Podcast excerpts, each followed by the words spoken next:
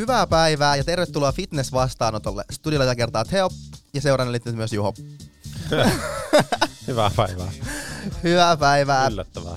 Joo, eikö se ollut aika tämmönen yllättävä, yllättävä käänne? Tervetuloa uuden jakson pariin ja kuten viime jaksossa sanottiinkin, niin tällä jaksolla jatketaan niin sanotusti hyvistä jutuista, eli kysymyksistä ja vastauksista. Ja tuttuun tapaan Bulkkiselta saa treenivaatteita, koodilla vastaanotto kaksikymmentä, miinus kaksikymmentä prosenttia, niin tilatkaa sieltä hyviä, kestäviä, hienoja, laadukkaita ja hyviä ja kestäviä treenivaatteita. Ja, ja samalla tuette meitä. Hyvin istuvia. Ja hyvin istuvia. Ja seisovia. Ja hyviä.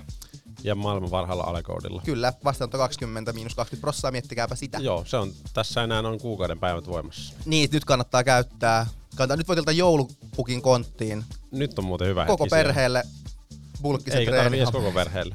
Niin, mutta nehän on uniseksi treenihameet, mutta myös ne leggingset. Kaikki on uniseksi. Kaikki on uniseksi, niin mm. siitä isälle vähän parempaa seppälää niin päälle. Niin tästä uniseksistään tuli mieleen, mähän ostin naisten kengät. Niin ostit, saat edelläkävijä. Mm.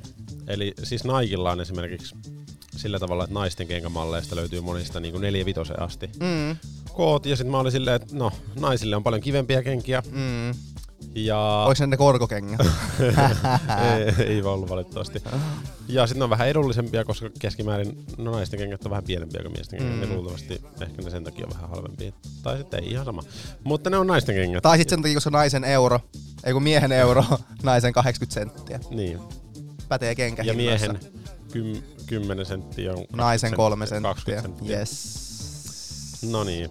Ja eli joo, naisten kengät. Naisten kengät on hyvä juttu ja naisiahan tässä ollaan kaikki sisäisesti. Mutta kaikissa meissä asuu pieni nainen. Niin. Joissain isompi nainen. Varsinkin se on raskaana, niin sit asuu ainakin pieni nainen. Niin. Jo, jos on tyttö siellä. Mm. Mutta ei sitä tiedä, sehän päättää itse sen sukupuolesta, kun se syntyy. Mutta, ja nimensä, mutta tota... Ja myös, vanhempansa. Ja vanhempansa. Ähm, ja Nextorilta äänikirjoja. Mm. nextory piste fi kautta vastaanotto. Ja treeniloma vielä. Se on, se on tulossa. kaksikymmentäensimmäinen tai toinen päivä toukokuuta, toukokuuta. Joo. Meidän tuolta profiilin linkistä löytyy lisätietoa siitä. Apollomatkojen kanssa lähdetään, tai no ei ne Apollomatkat sinne tuu mukaan, mutta ne on järjestänyt sen matkan, että se onnistuu paremmin kuin se, että me vaan järjestetään. Siis siellä tulee olemaan varmasti kivaa, se tulee varmasti joo, oppimaan. Oli myös. Joo, tulee varmasti oppimaan uutta, tulee varmasti ko- saamaan elämänsä kokemuksen. Mä lupaan sen. Jos ei tai. muuten, niin vaikka... Okei, okay, väkisin. No ei. Niin. Tai silleen. Niin. Mut joo, okei. Okay. Ähm, ha, arvaa mitä eilen kävi. No niin mä kerron. Kerron. Menin K-supermarkettiin. Mä käyn siellä noin varmaan... Kaksi kertaa päivässä. Varmaan keskimäärin joo oikein. No vähintään kerran päivässä. Niin mä olin eilen itsepalvelukassalla. Sit siinä oli semmonen naismyyjä. Sit se oli silleen, että... Itsepalvelukassalla oli myyjä. No siinä on yksi, yksi niin, hengailemassa siinä, niin, palvomassa. Valvoit, se varasti. Mä kuuntelin musiikkia, kuten aina kuulokkeet korvilla. Sitten alko, sit mä katson, että se puhuu mulle jotain. Sitten mä olin silleen, että mitä tapahtuu, otin kuulokkeet pois. Sitten se oli silleen, että et pakko sanoa, että sulla on aina niin hyvä energia, kun sä tuut tänne. Ja aina piristää päivää, kun sä jaksat aina hymyillä ja tälleen. Sitten mä olin silleen, että niin, mm. aika ihanasti sanottu. Mutta eikö mulla ole aika hyvä energia semmoinen? On, no kyllä, varmasti kaikki kuulee. Niin, niin sit se oli silleen, että aha, piristää aina päivää. Sitten mä olin silleen, no kiva juttu. Mm. Eli muistakaa se, että teidän teoillanne ja teoillanne voi olla suuri vaikutus muiden hyvinvointiin. hyvinvointiin. Mm-hmm. Se on kyllä hyvä muistaa. Joo. Se on, se on niinku tosi hieno juttu. Ja elämässä parasta on huumeiden käyttö, no ei vaan hymy. Muiden auttaminen. Hymy. Ja pieni hymy sinulta on iso teko, iso mm. kokemus jes toiselle. Mm. Eli pienellä vaivalla muille iso hyvä mieli. Voi vittu ja oikeesti. Mä oon kyllä jes okei, okay, no niin. Mennäänkö, Mennäänkö kysymyksiin? To- toisella on naisen kengät ja toinen hymyilee haavassa. Noniin. Ja joku meistä pissaa istualta. Niin ja se oot siinä. No se tiedetään jo. Niin. Mut mä en edelleenkään ymmärrä sitä. Tästä on ollut nyt puhetta viime päivinä. Minkä takia ei voi pissata istuen? Mut eihän rakko tai... tyhjenny niin hyvin. Ei niin, mut ei se haittaa. Sitten sä saat mennä uudestaan, aikaisemmin uudestaan istumaan sinne pissalle. No joo, mutta... No siis joo, en mä, siis, en mä sitä niinku tuomitse, mutta... Pissaatko sä ikinä istualta? Harvoin, mutta... Harvemmin. On... Joo, mutta ehkä joskus, mutta yhdeksänkymmentäyhdeksän prosenttia niin seistä. Miksi? Se on kivempaa. Polvet koukussa. Niin, se, se on pissaa aina polvet koukussa. Sillä ei se olisi mikään kyykyssä. Se on kyllä mm. hauska juttu. Mutta se mä teen vieläkin sillä. Mä en tiedä, se on jotenkin helpompi. Mun seurassa sä et enää voi tehdä. Niin, en voi käydä sanoa. Niin tulee sanomista. Polvet suoriksi kuuluu viereisesti. Suorista jalat. Niin. Se on kyllä hauskaa. Mutta olihan meillä kysymyksiäkin tosissaan tullut. Oliko meidän kerätty vastaamaan niihin kaikkiin, joten mennäänpä sitten ensimmäiseen kysymykseen. Eli täällä on tämmönen kysymys. Olette puhuneet kovaa kautta failureen treenaamisesta. Miten tämä kannattaa testata? Ensimmäisellä vai viimeisellä sarjalla? Joo, eli tavallaan ollaan puhuttu siitä, että välillä on hyvä treenata failureen, että tietää vähän, että missä se failurepiste oikeasti on. Mm. Jos sinne ikinä menee, niin on vaikea olla silleen, että onko me nyt kaksitoista vai yksitoista on failuresta. Niin välillä on ihan hyvä testata sitä. Öm, Ja tämä on ihan hyvä kysymys siinä mielessä, että milloin kannattaa testata. Siinä on niinku puolensa. Tämä on vähän sama, jos niinku olisi menossa mummolaan. Yes. Ja sitten sä et ikinä mene perille asti. Niin, niin et sä ikinä tiedä, missä se on. Jos sä aina pysähyt siihen silleen, että no mä luulen, että mä oon aika lähellä jo, ja sit lähdet kävelemään, niin sit voi olla vielä sata kilsaa. Ja sä et ikinä pääse. Mut sit jos sä et perille asti, niin sä tiedät, missä se mummola on. Sit sä osaat niinku arvioida sen paremmin. Yes. Mm. Noniin. Tämmönen ihan käytännön elämän esimerkki. Mm. Mut kohtahan on joulu, näkee mummia taas, mm. mutta tota... Jos se on elossa. Mä en kyllä, se on kyllä vähän siinä ja siinä, mutta... Joo. Mut se on elämän kiertokulku. Kuolema on osa elämää. Niin on. No. Näin mä aina sanon. Paras osa. Ei oo hauskaa. No mutta tota, hyvä kysymys ja... Niin, okei, okay, no niin. Eli tässä on periaatteessa kaksi puolta. Ensin, jos sä testaat ensimmäisessä, äh, ensimmäisessä sarjassa sen, että missä se failure niinku on, niin sä todennäköisemmin pääset pidemmälle. Mm. Sä, sulla ei ole edellisten sarjojen aiheuttamaa uupumusta, niin. Niin, paitsi jos ne edelliset sarjat on ollut oikeasti tosi tosi kaukana failuresta, niin silloin... Niin. Mutta eihän tuohon mitään oikeaa sääntöä, se, voi, se voi testaa milloin haluaa. Se voi testaa milloin haluaa, että jos, jos kolmannella sarjalla teet sen, että sulla on vähän jo uupumusta aikaisemmista sarjoista, niin sit se voi ehkä olla semmoinen niin kuin tarkempi, tarkemmin kuvaa sitä oikeaa maailmaa. Mm. Milloin sä ehkä treenaat myöskin failureen silloin, kun sä oot vähän uupuneessa tilassa. Mutta ei se, siinä ei pitäisi muutenkaan olla mun, mun mielestä. Siitä, että jos, te, jos teet ekan, ekan sarjan failureen tai vikan sarjan failureen, jos puhutaan jostain vaikka viidestä kymmenen toistoalueeseen, niin en usko, että siitä sulla on mitään enempää kuin yksi kaksi toistoeroa. Niin, ihan maks. Niin, emmä, niin. Ja sit jos on tosiaan treenannut aika kaukana failuresta, niin silloin siinä ei todennäköisesti ole eroa. I, nimenomaan. Mut tää on mun mielestä jännä kysymys. Ko, siis jos me otetaan perussalitreenaaja, niin yhdeksänkymmentäyhdeksän prosenttia on silleen, ne tekee kaikissa liikkeissä kolme sarjaa. Mm. Miksi just kolme? Mm. Niin, miksi kolme? Mm. Miksei yksi, kaksi, neljä, viisi? Mm. Aina kolme. Se on totta. Aina kolme.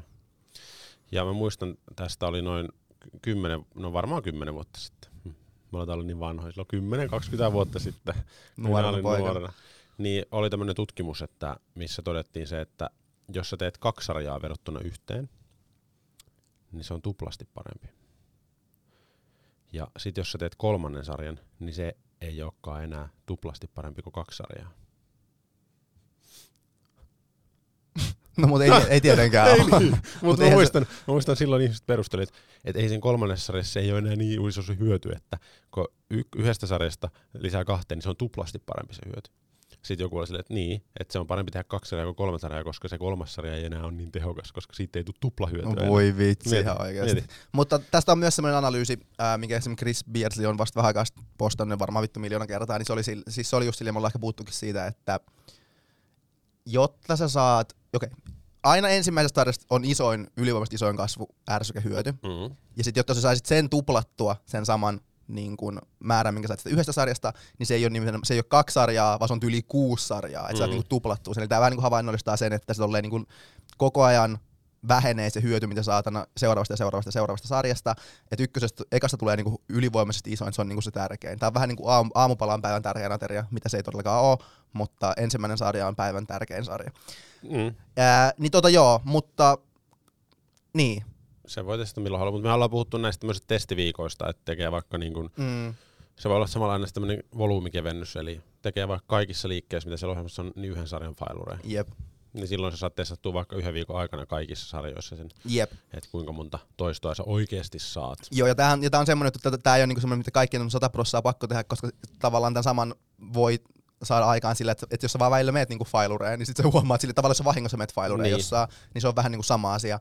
Että jos sä niinku aina silloin tällöin tuut men- tai meet failureen enemmän tai vähemmän vahingossa, niin se vähän ajaa niinku ton saman asian mm. myös. Mutta mä koen, että se on ihan hyvä silleen niinku tietoisesti pyrkiä niinku menemään pidemmällä kuin koskaan aikaisemmin. Mm. Silloin sä löydät sen oikean, mm. oikean failureen. Mutta se voi tehdä ekassa, tokassa, kolmannessa, neljännessä sarjassa. Sille ei ole niinku väliä, mm. mutta tavallaan että välillä. Sanotaan, mm. mä sanoin, että vaikka kerran kahdessa kuukaudessa tyyliin menis failureen tai mm. näin edespäin. Joo. Okei. Okay. Jes, no hyvä. Sitten. Seuraavaksi no, meillä on semmonen kysymys. Ainoastaan puoli tuntia meni joka vastaan. Seuraava kysymys on se, Miten rasvasoluista pääsee eroon? Ei, ei, ei vastata siihen. Me tehdään tästä oma jakso. Joo. Eli toisin sanoen kiva, se on ollut kiva se jätä tälleen niinku roikkumaan. Niin, eli toisin sanoen se on ollut vaikka tosi niin kuin ylipainon lapsena, niin jääkö ne ylipainon tuomat rasvasolut sulle sinne loppuelämäksi? Tähän vastataan mm. joskus tulevaisuudessa. Mm. Olkaa hyvä. Omalla jaksolla vastataan siihen. Omassa jaksossa. Omalla jaksolla. Omalla jaksolla. No, no niin, sit seuraa. Onko setpointti mahdollista laskea ja mistä tietää, että on sen alle? Olis tää nyt niinku tarkoitettu, että onko sitä mahdollista alentaa? Joo, vai Aha, niin? joo ei laskea, vaan niinku alentaa. Ei silleen, että numeroilla laskea. Niin, onko tässä on setpointti? Ei, joo. Öö, ja mistä tietää, että on sen alle? Joo, eli tämähän vähän niinku idea tässä on se, että setpointilla me ollaan puhuttu setpointeista ehkä jossain määrin tavallaan meillä kaikilla on semmonen tietty rasaprosentti, tai rasvaprosenttialue ehkä tarkemmin, missä Kyllä. meidän keholla on niin kuin hyvä olla ja missä niin kuin kaikki elintoiminnot toimii silleen niin sanotusti optimaalisesti ja, ja kaikille tämä on aika niin kuin yksilöllinen tai onkin tosi yksilöllinen. Tota. Ja sitten just ei ole nälkä ja tälleen, niin. Se pysyy siinä vähän silleen niin kuin itsestään. Kyllä ja äh, esimerkiksi ylipainoisilla tai äh, lihavilla niin tämä setpointti yleensä on niin kuin paljon ylempänä mm. asioiden seurauksena, jolloin heti kun mennään niin kuin vähänkin sen alle, eli aletaan laihuttamaan, niin se on tosi vaikeaa mennä sinne alapuolelle, kun sillä alkaa, alkaa nimenomaan kroppa taistelee vastaan. Ja nimenomaan äm, tää ei ole niin kuin, joo niin, niin tavallaan ideana varmaan on se, että jos me pudotaan paino nimenomaan ylipainoisen tuon setpointin alapuolelle, niin siellä voi olla vähän niin kuin ikävä, ikävä tunnelma, kun me ollaan sen setpointin alapuolella, ja koska kroppa pyrkii nimenomaan pääsemään sinne takaisin sinne setpointtialueelle, niin tässä kysymys varmaan, jos me ollaan, jos me oltaisiin vaikka niin kuin riittävän kauan siellä tavallaan setpointin alapuolella, niin tavallaan tottuuko meidän keho siihen, ja sitten tulee vähän niin kuin se uusi setpointti, että siellä onkin yhtäkkiä hyvä olla siellä setpointin alapuolella. Mm. Mä itse asiassa katsoin just vähän aikaa sitten tästä, oli toi, jonkun, ää, Utti oli itse asiassa ton Miken mm. podcastissa, niin itse asiassa niillä oli tää sama kysymys, varmaan sama kysyjä ollut, ää, ei, mutta se just vastasi aika, aika, aika pitkälti samalla tavalla, Utti vastasi aika pitkälti samalla tavalla, miten mekin ollaan, me ollaan tästä varmasti puhuttukin jossain vaiheessa, mutta se tämän hetken näkemys siitä setpointista on enemmänkin semmonen vähän niin kuin kaksi, se on dual intervention model, dual intervention point model, se mikä on se nykyinen näkemys. Käytännössä meillä on niin kaksi eri pistettä ylhäällä, eli periaatteessa vähän niin kuin yläraja, mm. että jos me mennään sen ylärajan yli, niin meidän kroppa alkaa taistelee sitä vastaan, että me ei, niin kuin, ei kerrytettäisi enempää rasvamassa, vaan se taistelee vähän niin kuin, että se pitäisi meitä siellä setpointin alueella, ja sitten alarajaa, että jos me mennään sen alarajan alapuolelle, eli laihdutetaan liikaa, tai liikaa ja liikaa, niin tota, sitten kroppa alkaa taistelemaan sitä vastaan. Eli meillä on niin kuin ylhäällä ja alhaalla tämmöiset rajat, mm, ja kuten sanottu, niin, on tosi, niin kuin, se on tosi yksilölliset, missä nämä rajat on kullakin ihmisellä, Öm, mutta joka tapauksessa niin aina se, se, mikä siellä alhaalla on se piste, eli tavallaan mikä taistelee painon pudotusta vastaan, niin on sata kertaa vahvempi. Ja siinä on paljon enemmän niin semmoisia mekanismeja, mitkä estää sen verrattuna siihen, että me niin taistelisi sitä vastaan, että me niin lihottaisi liikaa. Tämä yksinkertaisesti tulee vaan sitä, että evoluutios, evoluution näkökulmasta jos miettii, niin ikinä ei ollut semmoista tilannetta, että, tai no, no nyt on, mutta aikaisemmin ei ole ollut semmoista tilannetta, että niin liikaa, liian rasvamassan kerryttäminen olisi kuitenkin niin realistinen ongelma, ja sit, et sitä, vasta, sitä varten ei ole tarvinnut kehittää mitään suojamekanismeja, mutta sitten taas nääntyminen ja tällainen kuolema siihen on ollut aika niin kuin mm. relevantti juttu, niin sen takia sitä, sitä vastaan taistellaan kovemmin. Mutta, that being said, voiko sitä alentaa, eli tavallaan jos me ollaan kauan siellä, eli kuvitellaan, okei, okay, käytännön esimerkki, me ollaan vaikka ollut kisadietillä, ja sitten me halutaan silleen, että okei, okay, me halutaan niin kuin pitää vähän semmoinen alasempi rasvaprosentti nyt niin kuin aina. Ei nyt mitään kisakunto, mutta sillä kuitenkin semmoinen melko kireä kunto. Ja sitten vaan, että jos me ollaan riittävän kauan siellä suht semmoisessa kireässä kunnossa, niin meidän kroppa vähän niin kuin tottuisi siihen ja tavallaan, että siinä olisi hyvä olla yhtäkkiä ja ei olisi enää niin kuin mitään hätää olla siellä setpointin alapuolella. Ja nyt se on meidän uusi setpointti siellä alhaalla. Niin ei ole mitään näyttöä, että silleen voisi tehdä. Niin, ei ole näyttöä. Monihan sitä niin kuin on yrittänyt ja niin. Jossain määrin tavallaan onnistunut, mutta sitten, että onko todellisuudessa ollut vaan just siellä oman setpointin alarajalla ja sitten sinne ns. Totuttautunut. Joo, ja, niin. Ja sitten Utilla oli hyvä pointti just siinä tavallaan, että semmoiset adaptaatiot ehkä, mitä niinku oikeasti voi tapahtua, ne on enemmänkin semmoisia niinku käytännön juttuja, että tavallaan oppii vaikka sietämään paremmin sitä nälkää, mm. oppii syömään semmoisia ruokia, mitkä täyttää vaikka enemmän ja tälleen, että kokee, että ah, tässä on ihan hyvä olla ja näin. Mm. Mutta silleen niinku fysiologisella tasolla, niin ei sitä pysty ainakaan minkään nykytiedon mukaan tai aikaisemman tiedonkaan mukaan niin kuin silleen laskemaan, että yhtäkkiä olisikin parempi olla siellä. Niin, mutta mä, mä uskon, että tavallaan siinä voi olla niin kuin isokin ero, että voi olla vaikka kymmenen kiloa niin kuin miehellä se semmoinen niinku normiolo, ja sitten sit voi ottaa ihan kymmenen kiloa vielä alaspäin, ja jos se, niinku, ne elintavat, että sä liikut ja syöt terveellisesti, ja se on tavallaan se sun niinku setpointti sen kaiken niinku, niiden elämän niinku, tapojen osalta, mm. että tota, tavallaan voisi niinku tottuakin semmoiseen vähän pienempään rasitukseen. Mä, niinku, siis mä oon ite nyt tavallaan ollut niinku vuoden semmoisessa niinku mun oletuksen mukaan aika niinku setpointin alarajalla, missä yep. mä en ole ikinä ollut. Yep. Mutta tavallaan niinku aluksi oli silleen, että okei, vähän niinku nihkeetä, mm. mutta sitten kun vuosi meni, niin tavallaan se pysyi koko aika siinä samassa painossa, mikä on melkein kymmenen kiloa mun semmoista normaalia painoa niinku mm. vähemmän, missä mä oon ollut. Mm.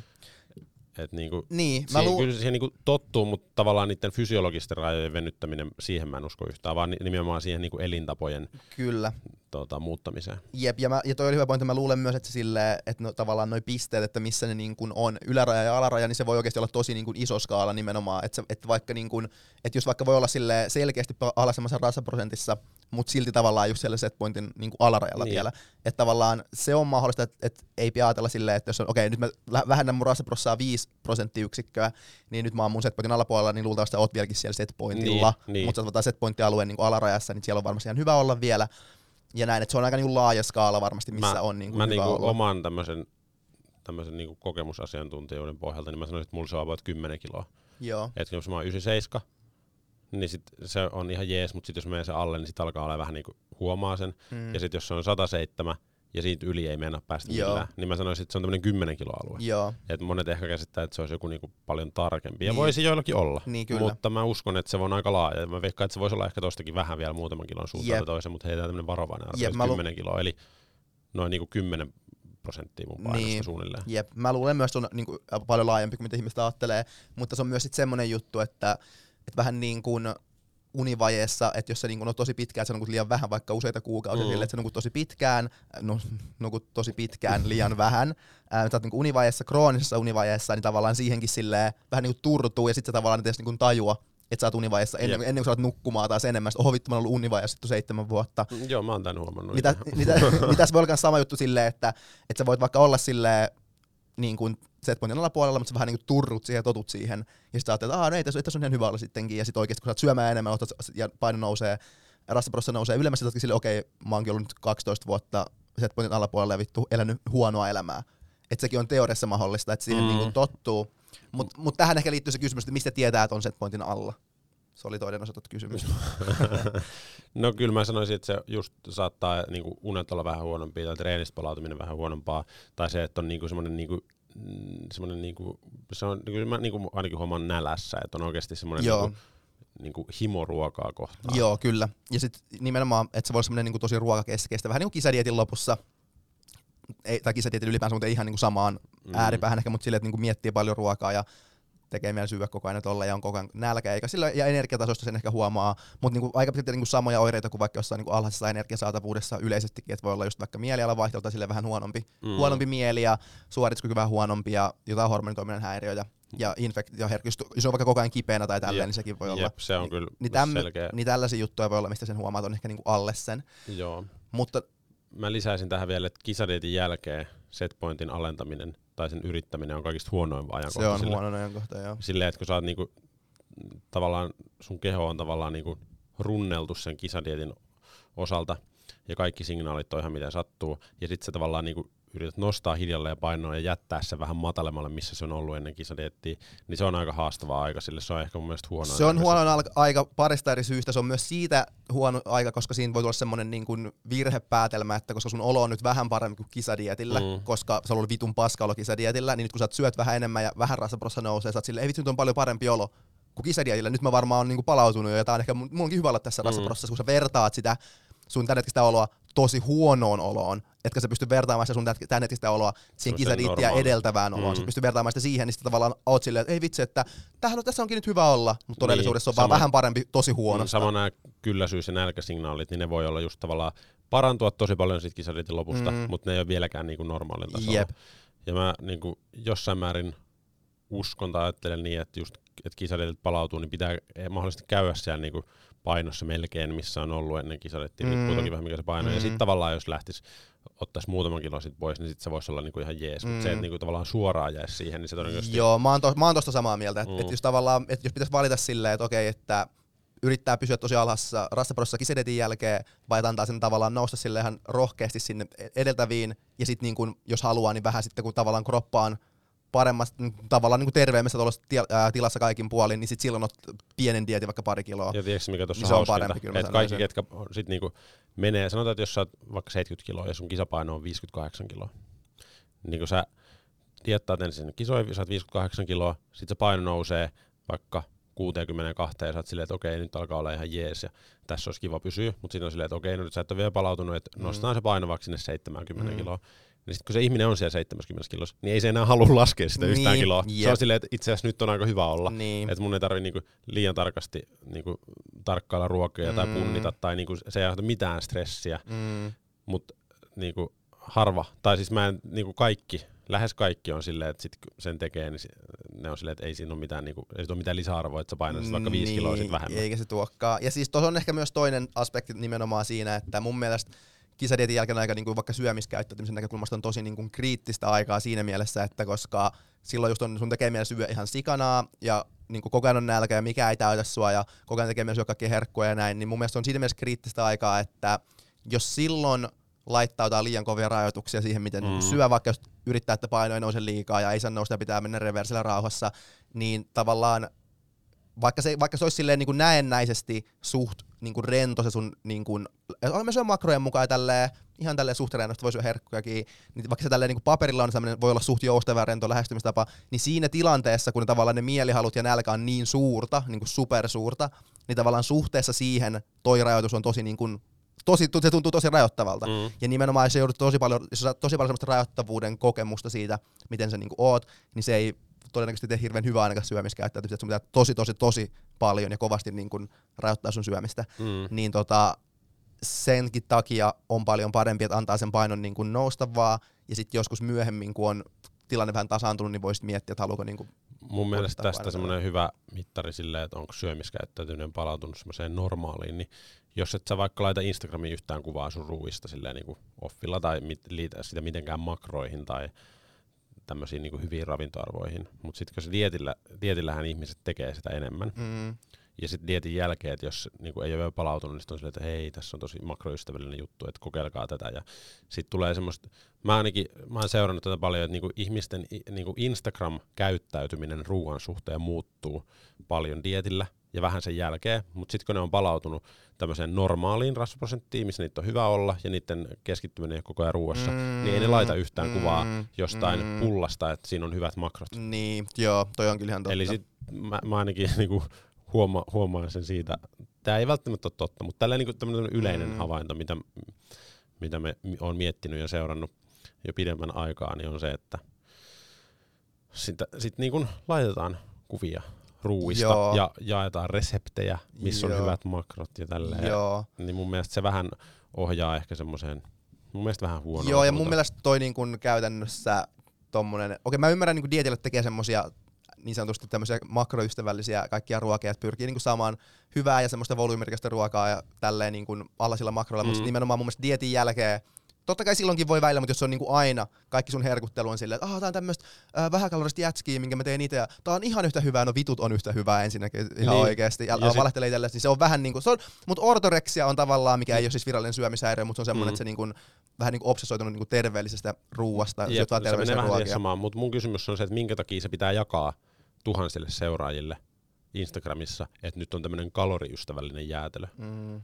Niin mun mielestä se ei oo Niinku sä niinku, se on hyvä, siinä on hyvä ajatus taustalla. Mm. Sä niinku haluat tukea ihmisten helppoa ja niinku tämmöistä hyvän makuista painonhallintaa. Mutta samalla sä asetat vähän niinku tietynlaisia paineita kaikille vaikka seuraajille siitä, että nyt niidenkin pitäisi vaihtaa tähän niinku, ö, kalorittomaan jäätelöön, koska se on terveellisempää tai parempaa. Niin se mun mielestä asettaa Kyllä. vähän paineita. Ja mun mielestä toi luo nimenomaan semmoisen niin kuin semmoisen semmoiset kehykset vähän niinku, että tavallaan että sellaiset niinku normaalit herkkuruot on jotenkin niinku huonompia, niin. koska niille on pitänyt keksiä joku uusi vaihtoehto, mitä voi nyt syödä sille rennommin ja sille hy- hyvällä omatunnolla. Mm. Niin se luo vähän semmoisen niinku paradigman, että tavallaan semmoiset perusherkut, aa, nää on huonoja ja epäterveellisiä, nyt pitää syödä tämmöisiä, niin mm. se niin, ei, mä en, mä en, mä en. Mm. Niin. Mä ymmärrän, ihmisiä kiinnostaa, mitä toiset Kyllä. syö, ja sen takia sitä ei kannatakaan jakaa niille. niin no tavallaan ki- joo. Ihmisiä kiinnostaa tosi moni muukin niin. juttu, mistä jaa niitä. Niin. Mm. Kerro vaikka sun seksielämästä. Mm. Niin. No en, mieluummin se. No melkein mä sanoisin niin. mieluummin. Se kiinnostaisi enemmän ihmisiä, eli jos kiinnostaa se, että saa paljon seuraajia. Ja se ei todennäköisesti ehkä vahingoita. No en tiedä siitä. Riippuu, Riippuu millaista seksielämä on. Mut joo, toi, mutta toi on kaksi tippuinen juttu, että kyllä siitä varmasti on hyötyä, että joku ja, jaetaan tommosia terveellisiä reseptejä, mutta mä oon vähän silleen, että...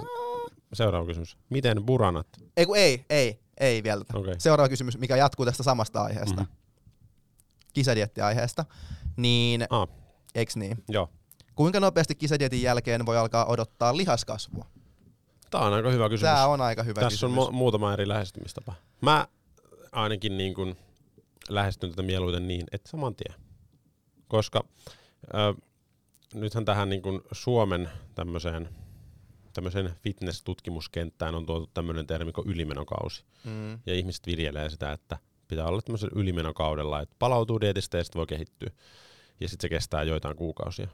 Niin... Mä en käsitä, miten se eroaa normaalista nousujohteisesta harjoittelusta muuta kuin sillä, että sillä vähennetään motivaatiota siitä, että sä et voi kehittyä tiettyyn ajanjaksoon kisadietin jälkeen. Tämä on vähän niin kuin kehityskausia. Niin. Mietti, että, niin. Kehityskausihan alkaa niin kuin saman tien sen kisadietin jälkeen mm. mun mielestä.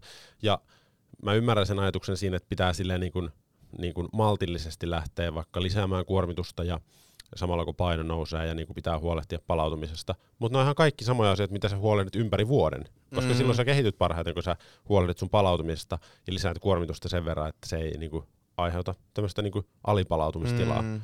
Niin mun mielestä ajatuksen tasolla mä niin kuin lähtisin saman tien jahtaamaan sitä järkevällä tavalla, niin kuin muutenkin. Jos valmennus on hyvää ja ohjelmat järkevää, niin sehän jatkuvasti noudattaa tismalleen samoja lainalaisuuksia. alaisuuksia, oli se sitten niinku heti kisan jälkeen tai vuosikisan jälkeen. Mm. Se voi olla se eteneminen mahdollisesti ehkä vähän maltillisempaa tai voi olla viikon pois salilta, jos tuntuu siltä. Mutta sitten jos on taas kisadietistä aikana hyvin palautunut, niin suurin osa ihmistä niinku nauttii ja haluaa mennä heti treenaamaan, mm. ainakin mun kokemuksen mukaan. Yep. Todennäköisesti se lihaskasvu ei ole heti alkuun kovin hyvää, koska sä oot ö, ensinnäkin semmoisessa rasvaprosentissa, että sun hormonitoiminta ja ylipäänsä kaikki toiminta on vähän niin kuin normaalia heikommalla tasolla. Sun voimatasot on todennäköisesti vähän tippunut siinä dietin loppuvaiheessa. Ja sä et ehkä siedä ihan niin suora määrää kuormitusta, mikä voisi olla semmoinen edellytys sille lihaskasvulle, että sä jaksat käyttää riittävän ison painoja ja tehdä riittävän monta toistoa ja riittävän monta sarjaa.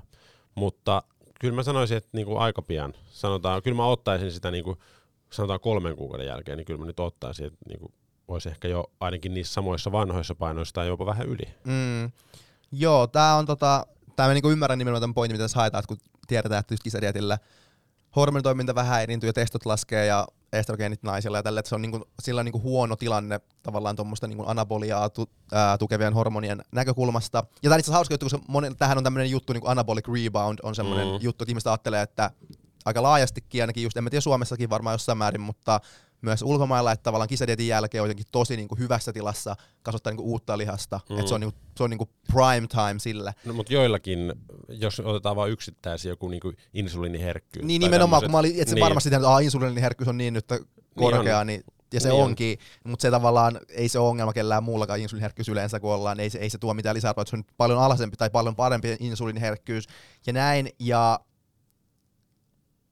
Ja tota, niin, mutta mut mä myös näen sen tavallaan, että jos tuijotetaan yhtä markettia, vaikka insuliiniherkkyys, että no, tämä on parempi, nyt varmaan tulee, mä luulen, että se voi olla yksi osa-alue tai tuommoinen niin perustelu sille, miksi se olisi, mutta tavallaan mä luulen, että se tulee siitä, äm, se tulee niin käytännön kautta, käytännön havaintojen kautta, sillä sä oot tullut puoli vuotta kisadietin ja näännyttänyt itseäsi lihakset mm. tyhjät, sillä ää, ää, ei tuu pumppia, ei tuu pumppia, sitten sä alat syömään kisadietin jälkeen ja yhtäkkiä onkin lihakset täynnä ja on pumppia, voimatasot nousee tosi nopeasti, kun on enemmän energiaa ja glykogeeni enemmän lihaksissa, niin tavallaan se näyt, näyttää lihakset kasvaa tosi paljon, kun ne tavallaan täytyy. Niin, ja sitten se ero siihen dieettiin on tosi suuri. Kyllä. Et kun sä oot ollut viisisataa vaikka miinuksella sen dietin mm. aikana, yhtäkkiä sä oot tuhat kaloria plussalla. Niin. niin kyllähän se pumppi ja paine on niinku, ö, semmoiseen niinku normaaliin tilanteeseen verrattuna voi olla niinku sama tai jopa parempi, mutta sitten kun se kontrasti Verta. siihen mm. kisadiettiin on niin suuri, niin se voi luoda semmoista illu- illuusiota. Mutta kun me tiedetään, että se pumppi ja paine ja se, niin se ei ole sitä lihaskasvua. Niin, mutta sitten voi tulla semmoinen, että vitsi, nyt on tullut paris viikossa tai paris kuukaudessa, tuntuu, että on ihan sikanaikaisella lihaksi, niin ihmiset ajattelee, että tämä on tosi hyvä aika. nimenomaan kasvattaa lihasta, mutta se nimenomaan on varmastikin huonoin aikastaa lihasta nimenomaan ton hormonin tota, tasapainon heti kisadietin jälkeen. Niin, ton hormonin tota, tasapainon ton kaikkien kautta, mutta myös se, että kun me ollaan niinku näännytty meidän kroppaa ihan sikanaa, ja itse asiassa kun viime jaksossa me puhuttiin sitä, että miten voi niinku optimoida tavallaan sen, tai no puhuttiin siitä, mutta ei kerrottu mitään vastausta, miten voi optimoida sen tavallaan rasvan ja lihasmassan kertymisen suhteen, niin tavallaan mä sanoisin, että tonkin asian näkökulmasta kisadietin jälkeen on varmaan kaikista huonoin, mm. tai mä uskon aika vahvasti, että se on huonoin, huonoin niin kuin, tai huonoin ja huonoin, mutta tuossa mielessä niin kuin huonoin suhde siihen, koska meidän kroppa on niin kuin liian alaisessa rasvaprosenteissa, liian rasvamassassa siis koko ajan ollut, tai ollut tosi pitkään, niin se on tosi niin kuin herkkä säilymään silloin rasvaa. Mm. Eikä se ole silleen, että okei, me ollaan oltu, me ollaan näytetty puoli vuotta itseämme, me ollaan ollut energiavajasta, meillä on ihan liian vähän rasvaa. Ja te te... setpointin alapuolella. Kyllä, ja meidän kroppa tekee kaikkensa, että se vähän niin kuin vähentää meidän energiankulutusta, että säädellään kaikkia toimintoja alaspäin ja näin, että että kroppa ei vaan kuluttaisi paljon energiaa, niin ei se ole sitten silleen, että ah, no vois kasvattaa nyt lisää lihasmassaa, mikä kuluttaa energiaa se itse prosessi, sen lihasmassan kasvattaminen, mutta myös että tavallaan sen ylläpitäminen kuluttaa energiaa, niin ei se ole silleen, että kasvattaa nyt lisää lihasmassaa, kun me ollaan niin nääntyneessä tilassa. Että tavallaan mä veikkaisin, että se on niin kuin huonoin aika kasvattaa lihasmassaa. Niin, kroppa yrittää päästä semmoiseen terveeseen, normaaliin tasapainotilaan, missä sitä rasvamassaa on riittävä määrä. Kyllä, ja, ja lihasmassa ei tavallaan ei edesauta siinä, vaan nimenomaan rasvamassa edesauttaa siinä. Ja tämä on taas niin kuin yksi hyvä esimerkki, miksi semmoinen tosi hidas reverse-diettaus sinne mitä järkeä, jos haluaa lihasmassaa saada lisää, koska sä vaan venytät sitä aikaan, kun sä et pysty kunnolla kehittymään. Kyllä, ja sun kroppa on vaan silleen, että se nimenomaan mieluummin säilyy, säilyy sitä rasvaa kuin lihasmassaa, kun se on niin kuin se selvityksen kannalta paljon oleellisempaa siinä kohtaa, niin se nimenomaan venytät sitä aikaa, niin kuin sanoit. Ja, mutta liittyen tuohon niin kysymykseen, kuinka nopeasti kisadietin jälkeen voi ottaa lihaskasvua, niin mä oon aika, aika lailla sun kanssa samaa mieltä, mitä sanoit, että mä uskon, että aika niin kuin nopeasti voi alkaa saamaan jo takaisin niin kuin vaikka sitä mahdollisesti menetettyä lihasmassaa dietillä. Ja, ja nimenomaan just tuo pointti, että siinä ei ole semmoista mitään, että on off, että okei, nyt ei tule lihasmassaa, ei tule lihasmassaa, ei tule lihasmassaa, mm-hmm. yhtäkkiä, nyt on palautunut, nyt alkaa tulla lihasmassaa. Niin se ei ole silleen, vaan nimenomaan se on silleen, miten mä ainakin uskon, että se kuinka tehokkaasti sitä lihasmassaa voi kasvattaa, että se niinku paranee koko ajan. Että di- kisadietin jälkeenkin voi ihan hyvin lihasmassaa kasvattaa, mutta se on vaan tosi niinku heikolla tasolla se sen niinku kasvattaa. Voi kasvattaa vähän ja tosi hitaasti ja vähäisiä määriä, ja sitten tavallaan sitten mukaan, kun sä palaudut enemmän, niin koko ajan se niinku lihaskasvun tahti periaatteessa voi niin, parantua. Edellytykset sille paranee. Kyllä, ja sitten jossain vaiheessa saat sitten taas niinku normi tota vaiheessa. Et kyllä mä uskon kanssa, että niinku pari kuukautta varmaankin voi alkaa ihan hyvin, tai kuukaudesta kolmeen kuukauteen, jossain niin. Voi alkaa varmasti kasvamaan. Kuukaus on yleensä aika lyhyt aikaa, että moni ei ole päässyt yleensä välttämättä lähellekään. Tai voi olla, että on päässyt, mutta tavallaan se on mm. hyvä, jos on päässyt siihen vaikka painoon, missä on ollut ennen. Niin, mutta sille, mut sille tavallaan, että niin, mä luulen, että siinäkin varmaan ekallakin kuukaudella voi ehkä tyyliin niitä aikaisempia lihasmassoja, mitkä saattaa olla jep, helpommin, niin voi, voi saada niitä menetettyä takaisin jo, mutta silleen jo, että se koko ajan vaan tehontuu sitten, mitä nopeammin. Ja sen kyllä monesti alastaa. Huomaa, että sitten kun tulee semmoinen, sä pääset vaikka sinne setpointin alueelle. Mm. Niin sä huomaat, että okei, nyt yhtäkkiä niinku ihan hirveästi vaikka kasvaa voimat. Mm. Et niinku, nytkin, no nyt on vähän yli kuukausi syksyn mm. N F F:stä, niin huomaa, että niinku, joo, ne kasvaa, kasvaa ne painot, mutta sitten nyt niinku, tällä viikolla ja viime viikolla niin on huomannut, että monella on silleen, että okei, mä laitoin tuohon niinku neljäkymmentä prosenttia lisää sarjapainoa, mm. ja se silti oli superkevyttä, mm. että mitä niinku tapahtuu. Mm. Niin sitten ehkä kun pääsee just mieluiten just nopeasti, yep. mieluiten nopeasti sinne niinku normaaliin rasvaprosenttiin, niin sitä kehitystä varmasti tulee paljon paljon paremmin. Joo, ja tää on nimenomaan just nimenomaan se, että jos haluaa kasvattaa lihasmassaa, mikä pitäisi olla kaikkien niin kuin main goal tässä fitness-matkallaan, niin tota, just tuo reversen tekeminen, se vaan nimenomaan venyttää ihan sikanaa tota aikaa, että milloin se lihaskasvu. Mm. Kyllä sä voit niin kuin kasvattaa sitä lihasta, joo, vaikka sä tekisit reverseä, mutta se nimenomaan se niin kuin tää on vähän sama kuin silleen, että jos yrität kasvattaa äh, lihasta silloin, kun sä oot dietillä tai miinuskaloreilla, ylläpidolla tai sitten niin kuin plussalla, niin plussalla se on selkeästi parempaa, niin tää on vähän sama juttu, että jos sä teet tosi tästä reverseä, Öm, niin, ja pysyt alassa rasvaprosentissa, vaikka tavallaan oiskin jo niin sanotusti ylläpitokaloreilla tai vähän sen yli, mutta silti pysyt tavallaan setpointin alapuolella, niin silloin se lihaskasvun tahti ja, niin on paljon niin, heikompaa. Eikä silloin jää aikaa treenata, kun pitää laittaa Instagramiin kuvia omista leivoksista. Niin, sekin vielä. Niin, sekin mut joo, eli reverse. Tehkää, mäkin olen tehnyt paljon erilaisia leivoksia, ei siinä ole mitään, mutta niiden jakaminen maailmalle välttämättä. Kerro jotain sun seksielämästä. Ei mulla ole muistuksena. Ai niin, totta sama. Libido. Nolla. Libido. Joo. Libidopäiväkirja edelleen näyttää vaan tasasta viivaa. Tyhjiä sivuja tyhjien sivujen perää. Joo. Siitä saisi hyvän kirjan. Niin saisi. Okei. Okay. Värityskirja. Sitten ootappa. Mä kysyn nyt sulta. Okei, okay, kysyn multa. Sä kysyit multa jo. Okei, okay. Noniin. Miten buranat ja vastaavat yes. tulehduskipulääkkeet vaikuttavat lihasten kasvuun? Noni. Hyvä kysymys ja hyvä kysymys. Tää on ihan kiva kysymys. Mä tykkään tästä aiheesta. Niin, mäkin. Tää ei oikeesti ole todellisuudessa kovin semmoinen Okei, käytännönläheinen. Ei, mutta tämä on silti kiinnostava. On, tämä on aika hyvä knoppitieto. Tämä on knoppitieto. No niin, lähdetään katselemaan. Eli ibuprofeeni. Mm, eli siinä on Buranassa ja Ibumaxissa. Särkylääkkeissä, missä käytetään just ibuprofeeni. Burana on niistä tunnetuin. Ja kyllä. Sitten jos halu on semmoinen niin sanotusti opiskelijabudjetilla, niin ostaa Ibumaxia. Kyllä. Se on about puolet halvempaa. Ja, ja sama vaikuttava aine. No niin. Se vähentää tulehdusta meidän tai kehossa. Tai ibuksiin. Yes. Se vähentää tulehdusta meidän kehossamme, josta tulee nimi tulehduskipulääke. Eli make sense. Okei, okay, no niin. Tulehdus, paha juttu. Ei haluta tulehdusta, au, au, au, sattuu, tulehdus, paha mieli, ai, ai, ai.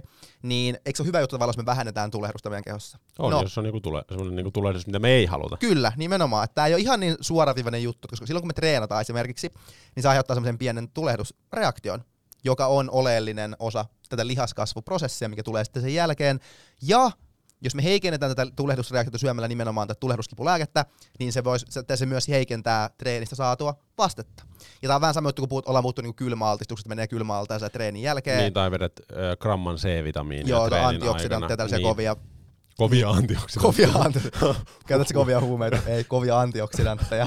C-vitamiini ja syön hullusti jotain lehtikaalia treenin jälkeen. Niin, niin tavallaan se, se nimenomaan vähentää sitä tulehdusreaktiota tämmöistä, mitä siitä tulee, mutta me ei haluta vähentää sitä, kun se heikentää treenivastetta, mutta tavallaan jos meillä on taas semmoinen tilanne, että me halutaan palautua supernopeasti vaikka jossain tytön turnauksessa tai jotain, niin sitten joo, voi olla hyvä, että milloin, semmoisessa tilanteessa, milloin tavallaan sen harjoituksen pointti ei ole aiheuttaa mitään harjoitusvastetta, vaan vaikka suoriutua vaan, ja sitten seuraavaksi suoriutua taas nopeasti, niin silloin se voi ihan fine vähentää tulehdusreaktiota. Jos ei halua niinku kehittyä. Jos ei halua kehittyä, mm. yes. Mutta anyways, tämä ei kuitenkaan niin yksinkertainen juttu, että okei, okay, jos me syödään tulehduskipulääkettä, niin se vähentää tulehdusta meidän lihaskasvuprosessiin tarvittavaa tulehdusta ja gainsit heikentyy, niin se ei ole ihan totta suora, suoranaisesti.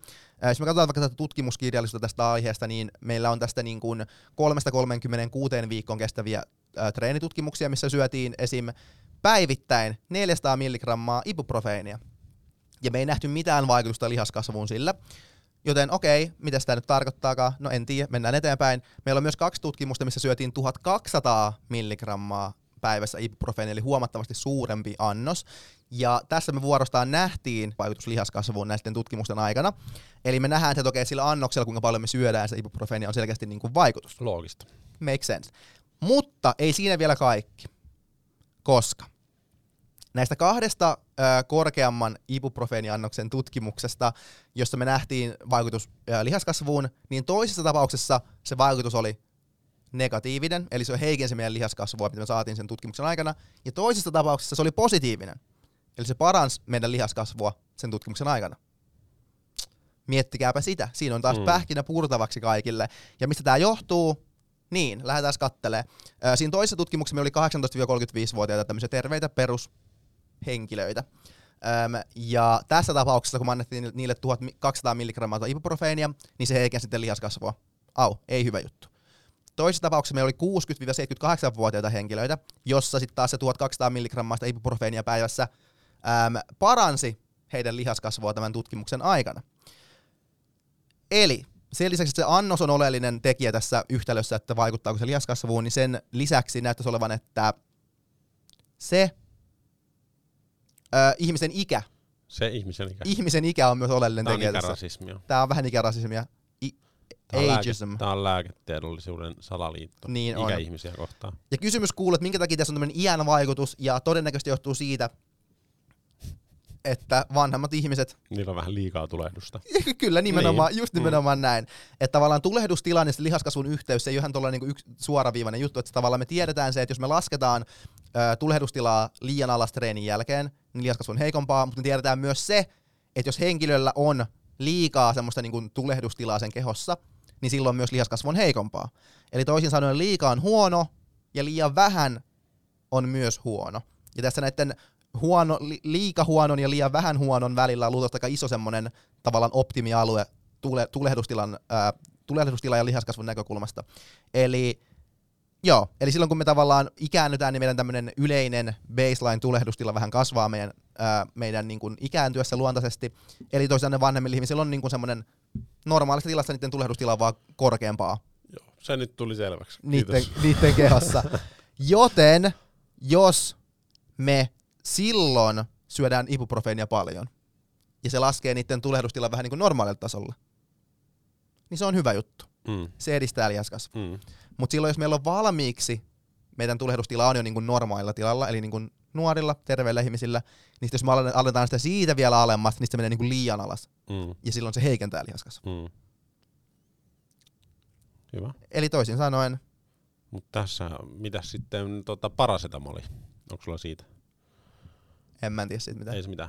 Parasetamolillahan ei ole todettu samanlaisia vaikutuksia kuin ibuprofeiinilla. Eli esimerkiksi Panadol, Panadol Zap, niin, tota, niin sillähän ei ole samanlaista, tai ainakaan niin suurta vaikutusta okay. tuohon tota, lihaskasvuun heikentymiseen kuin ibuprofeiinilla. Mutta tämä on vähän kaksipiippunen juttu, koska ibuprofeiiniahan voi ihan huolettaa nauttia alkoholin kanssa. Ja kannattaa. Mutta Panadolia tai paratapsia tai tämmöistä parasetamolia sisältäviä lääkeaineita niin ei kannattaisi mahdollisesti ainakaan niin, niin suurissa määrin nauttia alkoholin kanssa yhdessä. Se lisää maksavaurion riskiä. Okei. Okay. Eli se on se eri vaikuttava aine kuin se ibuprofeiini, niin se ei, tämähän on tämmöinen niinku kehorakentajien tämmöinen yleinen juttu, että ne ostaa sitten tota Panadolia särkyyn, koska ne ei halua, että niiden lihaskasvu mm. sakkaa yhtään. Joo. Tästä on ollut, on ollut juttua tuossa taana vuosina enemmänkin, että se olisi niinku tämmöiselle niinku lihaskasvuun tähtäävälle treenaajalle niin parempi, mutta sitten siinä on taas sellainen, että ibuprofeeni on monesti niinku tehokkaampi monissa mm. tilanteissa, mutta joillekin tosiaan eri syistä nyt taas joku lääkäri tai terveydenhoitaja voi tulla korjaamaan meitä, jos me ollaan väärässä, mutta, tai sanotaan jotain hassua, kuten sanotaan joka jaksossa. Niin tota, tota, mutta mä sanoin tälleen niinku summaisin, että jos niinku jatkuvasti täytyy käyttää särkilääkkeitä, niin sehän ei ole ylipäänsä hyvä juttu. Ja sitten jos joskus joutuu ottaa särkylääkkeen vaikka pääkipuun, niin se ei todennäköisesti haittaa, jos saatat yhtenä yep. iltana kuukaudessa ibuprofeiinia, että sun pääkipu lähtee. Niin mä en välttelisi tuommoista niinku tulehduskipulääkettä siihen, että jos sitä käyttää niinku johonkin muuhun kuin siihen, että on tullut liialliset dompsit edellisestä treenistä. Joo, en mäkään välttämättä se nimenomaan noiden tutkimusten mukaan, että jos vaikka päivittäin ottaa useamman kuukauden ja neljäsataa milligrammaa, eli semmoisen lasten annoksen, no ei, mutta mm. se pienin kai, ainakin äh, buranaa, niin se ei niinku näytä vaikuttavan mitenkään lihaskasvuun. Että se, et se nimenomaan tuollaisella pienellä annoksella ei hätää, mutta isommissa annoksilla, isommilla annoksilla, niin se voi heikentää vähän, jos me ollaan tavallaan normaalissa, normaalin tulehdustason omaavia ihmisiä, eli semmoisia nuoria terveitä tyyppejä, niin silloin se voi heikentää sitä liian isossa annoksessa, mutta nimenomaan jos, jos joutuu ottamaan vaikka tommosen ison annoksenkin kerran kuussa tai jotain, niin ei sillä ole mitään väliä, jos se niinku yhtenä. Että nääkin oli semmoisia päivittäin tuhatkaksisataa milligrammaa useamman kuukauden ajan, niin se on vähän eri juttu. Mut joo, eli pienet annokset ei hätää, isot annokset voi heikentää, jos jes hyvä. Mm. Alkoholissa sama. Pienet annokset ei haittaa, isot annokset haittaa vähän. Satunnaisesti käytettynä ei haittaa, esim. Pikkujoulut. Mutta jos joka päivä ottaa molempia, niin ei hyvä. Ei hyvä. Mm.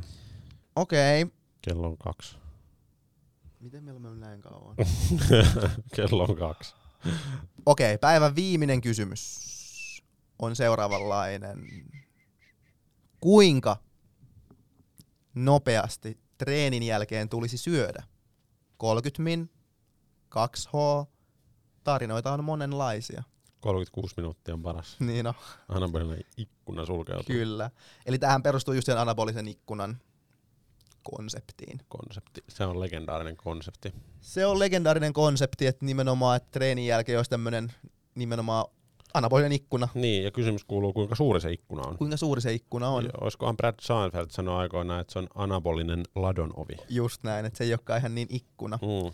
Eli tavallaan se idea on, että silloin treenin jälkeen syöty proteiini stimuloisi sitten proteiinisynteesiä enemmän kuin sitten joskus myöhemmin. Mutta sehän tiedetään, syötynä. Että kun sä syöt proteiinia treenin jälkeen, niin se niin boostaa sitä treenin aiheuttamaan proteiinisynteesiä Kyllä. entisestään. Mutta yep. kysymys kuuluu, kuinka pian treenin jälkeen pitää syyä, jotta tämä asia tapahtuu. Yes, just näin. Öm, joo, ja tähän ehkä semmoinen yksi havainto tutkimuksista, mitä on tullut, on se, että jos me tehdään sille, että me syödään proteiinia vaikka ennen treeniä, verrataan sitä, että toinen ryhmä syö treenin jälkeen, niin siinä ei tavallaan ole mitään eroa tuon proteiinisynteesin näkökulmasta, mikä tarkoittaa käytännössä sitä, että se ei ole ehkä oleellista se suoranais, että milloin me syödään treenin jälkeen, vaan ehkä niin kun se oleellisempi pointti on se, että silloin kun me ollaan treenattu, niin onko meidän verenkierrossa aminohappoja, mitä voi käyttää proteiinisynteesiä varten, eli tavallaan sillä ei ole väliä, että onko syöty ennen vai jälkeen sen treenin se proteiini, kuhan, se, kuhan siellä on nyt vitun aminohappoja. Vitun aminohapot. Kuhan välttämättömiä se... aminohappoja. Jep, just näin. Mut, no joo, ei mennä nyt siihen enempää. Joo. Mut okei, eli tavallaan jos on oleellista se, että onko meillä... Leusiinia. No niin. Että onko, että onko verenkierrossa aminohappoja, niin siihen vaikuttaa periaatteessa, että milloin me ollaan syöty ennen treeniä, tai kuinka nopeasti me syödään treenin jälkeen. Ja jos me ollaan syöty vaikka pari tuntia ennen treeniä, tai itse asiassa voi olla ehkä muutamakin tunti, niin... Pari tuntia, muutamakin tunti. Pari tuntia on muutama tunti. Ei, kun pari tuntia on kaksi tuntia. Muutama on kolme neljä. Se on, mä sanoin, että yksi pilkku viisi neljä. Ei oo, ei oo, ei oo. Okei, okay. Muutama tunti. Muutama tunti, kolme neljä. Jos mä sanoin, että nähdään muutaman tunnin päästä, niin monelta me nähdään. kolme neljä tunnin okay. päästä. No ei yritetään. Ai nähdäänkö me puolentoista tunnin päästä sitten? No muutama tunti. Se on silleen niin kuin pari tuntia. Okei, okay, jos mä sanon, jos mä sanon nähdään muutaman tunnin päästä, niin kukaan ei ota puolentoista tunnin päästä. No ei kuin neljä tuntia. No joo joo. Muutama tunti. Kertokaa meille mikä on muutama. Muutama tunti. Joo, jes hyvä. Muutama risu. Muistatko se risuuko? Muutama risu. Et muista. Onko se yksi pilkku viisi risu? Se risuukko. Ai se, se, missä on se, se video siitä vanhasta niin. miestä. Risuja vei sinne kaupungin maille. Niin, niin muutama risu oli ja muutama tunti, okei? Okay. Okei, okay, okei. Okay. Vielä yksi kysymys tähän. Jos, jos sä syöt vaikka muutaman karkin, niin syötkö sä yksi pilkku viisi karkkia? No mä voin syödä kaksi. Sitten se on pari karkkia. No parikin voi olla pari kolme. No ei, sit se on pari kolme. Okei, okay, no mä sanoin muutama on kaksi neljä. Okei, okay, mä sanon kolme neljä. Anna muutama. No joo, en tiedä, niin. Mutta mä antaisin ehkä kaksi pilkku viisi sitten, no jos ei. Muutama. Okei, no niin, jos mä olen muutama tunti ennen treeniä, eli puolitoista, no ei, no niin, okei. yksi kolme tuntia, sanotaan tämmönen vaikka no, ennen treeniä. Muu, eli muutama. Eli, eli muutama, niin meillä luultavasti on niitä aminohappoja siellä verenkierrossa vielä treenin jälkeen, mm. mikä pääsee tukemaan sitä proteiinisynteesiä. Eli tavallaan ei ole mikään kiire saada lisää niitä aminohappoja sinne verenkiertoon. Mutta tässä nyt, nyt tullaan siihen, no niin, nyt tullaan siihen kysymykseen, mihin piti vastata silloin viime jaksossa, se paasto, paastolla treenaamiseen liittyvä juttu. Niin jos me treenataan vaikka paastotilassa. Ei, jolloin, ei olla syöty useampaa tuntia. Ei olla syöty vaikka, aamulla herätään, ei ole syöty mitään, mennään sitten joskus treenaa ja paastotila. Ja silloinhan luonnollisesti meillä ei sito aminohappoja verenkierrossa, kun me ei ole syöty mitään.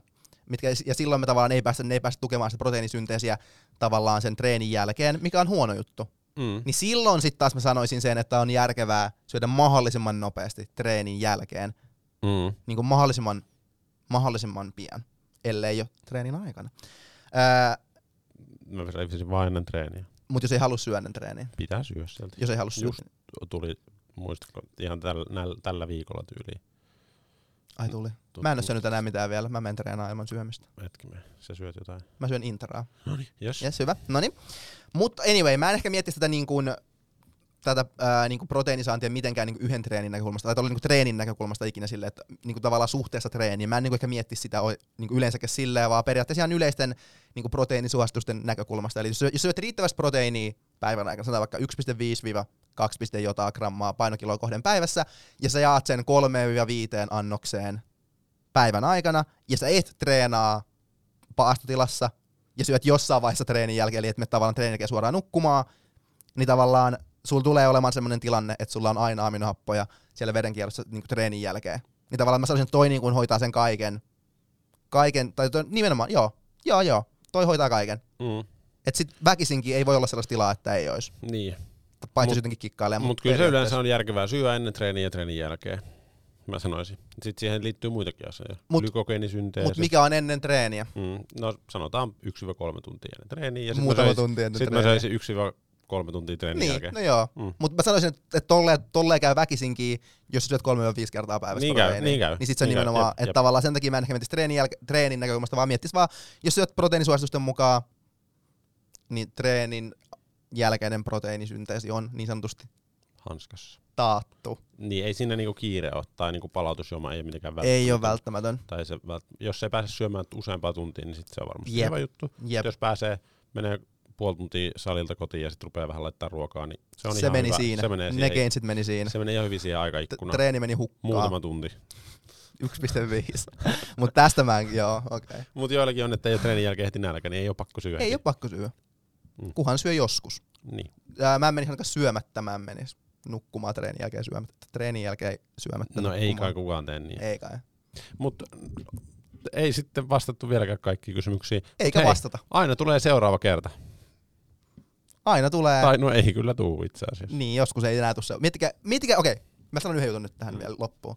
Miettikää, että joskus, tulee, joskus tulee semmonen kerta, että seuraavaa fitness-vastaanottojaksoa ei enää tuu. Niin. Semmonen tulee ihan varmasti joskus. Semmonen tulee joskus. Niin, miettikää, se voi olla vaikka tää. Niin, luultavasti ei, ei ole tää, mutta se voi olla joku. Tai siis se on joskus varmasti. Ja sit jossain vaiheessa tulee sitkin, kun treenaatte teidän viimeisen treenin. Niin. Eli aina kun kuuntelette fitness-vastaanottoa, niin kuunnelkaa sitä sellaisella antaumuksella, että tää voi olla viimeinen kerta, kun te kuulette sitä. Niin. Ja treenatkaa sillä antaumuksella myös, että se voi olla teidän viimeinen, viimeinen kerta. Mm. Ja se on, jos se musta on kiinni. Ja, ja eläkää niin kuin se olisi teidän viimeinen päivä. Yes. Se on mun mielestä vaikea toteuttaa. Siinä ei ole mitään järkeä. Ei, niinku, ei, se, niinku... ei se, se on liian tommonen... Koska ei, ei, ei. ei, kun pitää niinku vähän miettiä. Niin niinku vähän huomista. Pitää, koska muuten ne tulevat nykypäivät niin, niin, tulee jos, vitu huonoja. Sä käytät kaikki sun rahat, koska se on viimeinen päivä. Niin, siis seuraavan päivänä. Asut ah. kadulla. No niin, niin mutta sä voit silti elää niinku se on sun viimeinen niin. päivä. Mut sit ne, se laskee tulevien viimeisten päivien elämän laatua. Ei sitä voi tietää. Ei voi. Mm. Mites mitä sä oot skeittaa, skeittaista? Mitä Hyvää mieltä. Skeittajat niin. on hyviä tyyppejä. Ne on kyllä hyviä. Ne on rento elämän asenne. Niin. Ne elää vapaata ja hyvää elämää. Mä en tiedä miksi tää... Hei, tuolla Helsingin kaupungin museossa on Sun Body-näyttely. Se on niinku pala hikistä kuntosalien historiaa. Joo. Se oli aika pieni se näyttely. Joo, se oli, kun, joo, mä se oli semmonen mm, yksi huone. Mä en niinku... Joo, ei... Se... Kannattaa, se on ilmanen, ettei niin, siinä mitään häviä. Totta. Ja mm. mitä voi odottaa, jos saa ilmaiseksi? Ja me, mehän pyydettiin rahat takas siitä, mutta siinä muistettiin, että se on ilmanen. Mm, mut ei, kyllä siellä se oli ihan... Jos ei tiedä tavallaan kuntosalihistoriasta mitään... Niin ei toi kerro sulle mitään siitä. No sä olisit lukenut ne kyllä. En mä saa lukea. Mä olin ruotsiksi. Niin kuin joo. Din body. Niin. Mm. Noniin, fitness vastaan, ei mikä, bulkkinen piste fi. Vastaanotto kaksikymmentä koodilla. Miinus kaksikymmentä prosenttia Bulkkisen tuotteista. nextory piste fi kautta vastaanotto neljäkymmentäviisi päivää ilmaista kuunteluaikaa. Treeniloma piste fi noin. kautta vastaanotto. Jos kirjoittaa Googleen treeniloma, niin meidän treeniloma tuli ekana. Tietysti. Mieti. Mm. Eli meillä on maailman paras treeniloma. Ja se on totta siis, vaikka se ei tulisikaan aikana. Se on totta. No kertokaa mikä on parempi treeniloma, niin aika mm. hiljaista on. Mm. Mm. Niin. yhdeksän pilkku yksi kautta kymmenen oli mm. arvosana. Se on hyvä. Se on eli hyvä. nolla pilkku yhdeksän parannettavaa. Parannetaan ainakin puolet siitä. Joo, ei vitti kaikkea ehkä vielä. Pitää jättää vähän hampaan koloa. Se on meidän motto. Ei saa ikinä syödä lautasta tyhjäksi. Mutta tota, pitäisikö me palata ensi viikolla jollain aiheella? Joo. Katsotaan mistä jostain puhutaan. Mm. Ensi viikolla. Aiheita riittää. Aiheita riittää ja elämää riittää. Muistakaa hymyillä kaupassa. Kyllä, ja pissata istualta. Ja käyttää, niin naisten, ei me lat- ja käyttää naisten kenkiä. Mm. Ei me pissaa niille naisten kengille, ei istuu. Häh, fakta. No joo, totta. Fakta. Totta. Mm. Ja sitten kun te käytte vessa, okei, okay, t- mä kerron yhden, mä otan yhden tämmönen, tää on tämmönen niinku mielipidepalsta. Niin no niin, yes. Ihmiset, kun te otatte vessassa niitä kuvia sen peilin kautta. Tiedätkö, vessassa on hyvät valot, niin ottaa kuvia. Joo. Vaikka heittää jotain hauisposea tai... jotain tämmöstä etuposea, latsiposea. Joo. Niin laittakaa se vessanpöntön kansi kiinni. Ei sitä, mä en halua nähdä kenenkään vessan, aukinaista vessanpönttöä. Miksei sitä voi laittaa kiinni? Se on tarkoitus pitää kiinni, sen takia siinä on se kansi. Kuka jättää vessanpöntön auki? Niin. Häh? Niin, joo, toi on hyvä pointti. Kun sä vedät sen vessan, niin kaikki pärskeet lentää sieltä pitkin poikin sun hammasharjaa. Mut se parantaa vastustuskykyä. Niin, joo, mut uita se sit vaikka siellä vessanpöntössä erikseen. Ei sitä tarvii niinku, niinku vessanpöntön kansi, niin siinä on kansi sen takia, että se voi olla kiinni. Niin miettikää, joissa, joissain maissa ei edes ole kansia niissä. Niin. Nyt pitää nauttia, niin teillä on kanne. Niin, ja sit varsinkin kun ottaa niitä kuvia siellä niin, vessassa. Se on totta, ei oo esteettistä. Niin siitä tulee tosi niinku semmonen, että joo, epäsiisti. Kiva, siellä on kakkaa pöntössä, niin. Pissat siellä pitkin poikin, ei, ei oo istuttu siinä. Naisen kengät ihan pissassa. Niin, mut ei, hei, vaikea hymyillä miksi sä pissais istualteen, että sä kakkaakaan seisalteen? Tässä on teille kaikille mietittävää sitten mm. loppuviikossa, mutta on ihan hyvä pointti. Mm. Ei oo hyvä pointti. On. Ei oo. Sanoit, että se on hyvä pointti. Se on hyvä pointti. Palataan ensi viikolla näillä ja muilla hyvillä aiheilla. Yes, hyvä. Kiitos kuulijoille. Kiitos. Moi moi. Moi.